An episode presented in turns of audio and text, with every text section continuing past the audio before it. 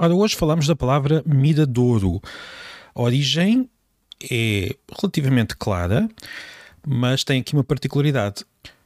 Criou-se aquilo que se chama uma etimologia popular, ou seja, uma história para explicar a origem da palavra que é falsa.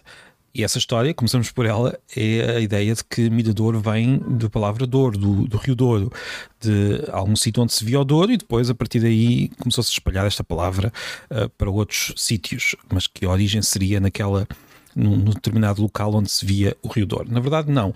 Miradouro uh, tem a mesma forma, ou melhor, tem a mesma origem de uh, palavras como vazador ou, ou matadouro ou comedouro aqui este Douro é, tem uma origem latina, do, é, é tinha um, há uma partícula latina tórios, que deu origem a este Douro, também deu origem a tório, como em consultório, uh, e significa o lugar onde se faz alguma coisa. Neste caso é o lugar, o lugar onde se mira, onde se olha para a paisagem.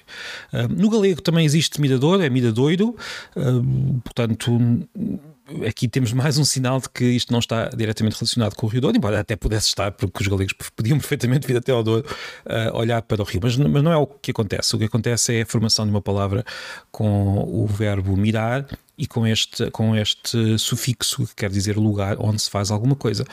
Uh, Criou-se esta história curiosa que liga a palavra ao Rio Douro, mas, é, mas, não há, mas, mas não tem razão de ser.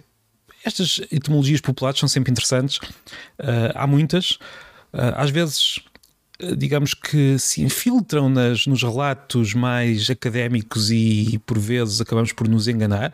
É muito fácil enganarmos-nos no que toca à origem das palavras, mas uh, sempre que possível tentamos evitar cair nestas tentações. Isto é uma tentação, olhar para a palavra e ver, bem, isto deve ter a ver com o Rio Douro, porque o Rio Douro é tão bonito, de certeza que o Mirador vem daí.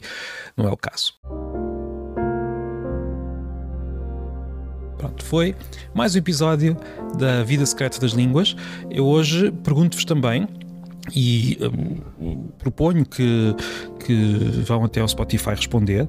Pergunto-vos se concordariam com uma alteração do nome do podcast para Português e Companhia. Seria essa a minha ideia. Ainda estou muito indeciso. Para já fico com a vida secreta das línguas, mas tenho esta outra ideia. Portanto, se alguém quiser responder a pergunta, dizendo-me se concorda ou se gostaria desse outro nome, pode ajudar-me aqui a decidir se vou alterar ou não. E pronto, foi o episódio de hoje. São episódios curtos, eu estou a tentar que os episódios sejam curtos, mas mais frequentes.